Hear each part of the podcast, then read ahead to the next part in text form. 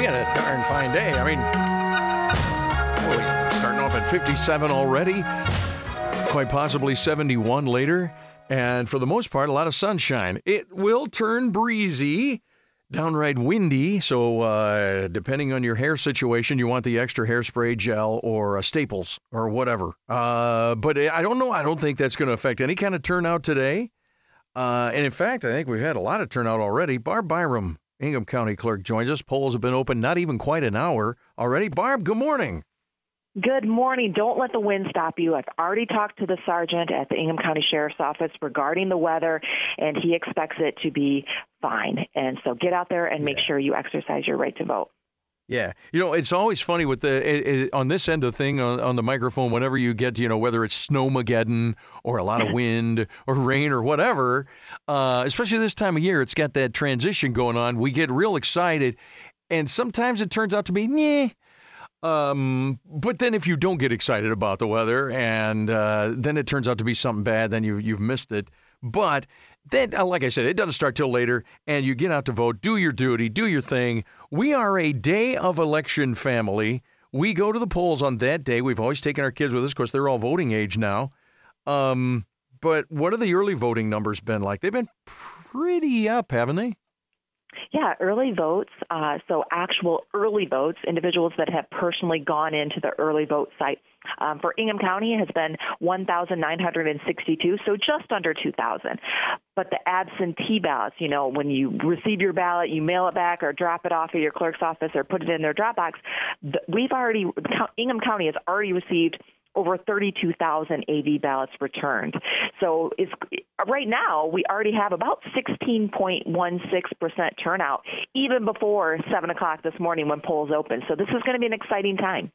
Wow. So what would what, how does that compare? 16% turnout now it, compared to previous say years uh, way gone past before early voting. How does well, that compare? You know, so in uh, March 2020, we had a competitive Democratic primary, and the turnout was 28.45 percent. Uh, in 2016, we had a competitive Democratic and Republican primary, and the turnout was 35.98 percent in Ingham County. So we may not get that high. I hope we do. I hope every qualified registered voter exercises their right to vote. That's what we plan for. But Mhm. uh, you know, I think we're going to be up there. I think it. Uh, of course, you know the big uh, the big thing is uh, Trump and Biden.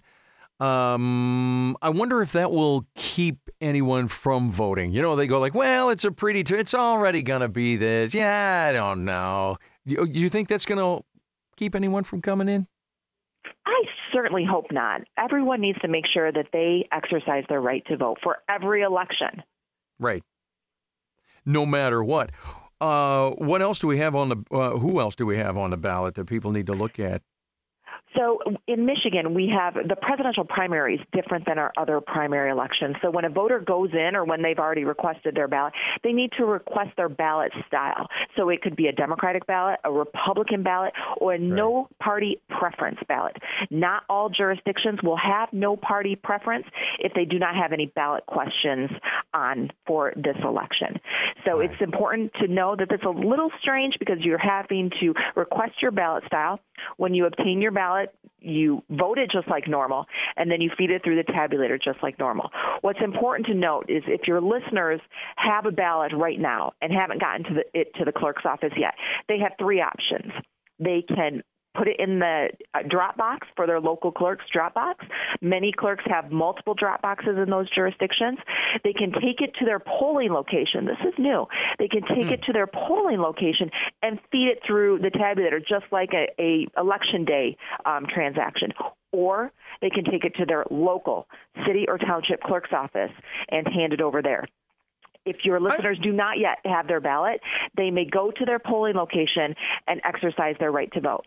If your listeners are not yet registered to vote, it's still not too late. In Michigan, we have same day voter registration, so they can go to their local clerk's office and register to vote, and they will get directions from there. Excellent. Now, let me ask you about this uh, where you take it, let's say you've got your ballot, you can actually take it to the polling location. I, what's the point? Couldn't you have just, if you're going to go to the polling location, wouldn't you just walk up the into the door and just go ahead and vote then? If you're taking it there already, Well, you know, if you um, erred on your ballot, if you made a mistake, you can um, Uh-huh. you can spoil that ballot right there at the polling location and be issued a new ballot to then vote. Um, maybe you don't have your envelope anymore, and you need um, to hand it to the clerk, put it in, or to your precinct worker, put it in a secrecy envelope, and then feed it through the tabulator. There are multiple reasons um, why Right. people would do this. Maybe they missed the the day of. Uh, excitement and they they wanted they were going to vote early or they were going to vote by absentee but you know they miss seeing their neighbors that are serving their community by serving as precinct workers so they go in maybe they didn't get a i voted sticker with their ballot I got and you. they want I, to be able to prove that they voted okay. so uh, see, it just makes sense to me that you spell it out there for us, which is, as you know, Barb, I'm I have to have its thing spelled out for me quite often. So that's just the way it is.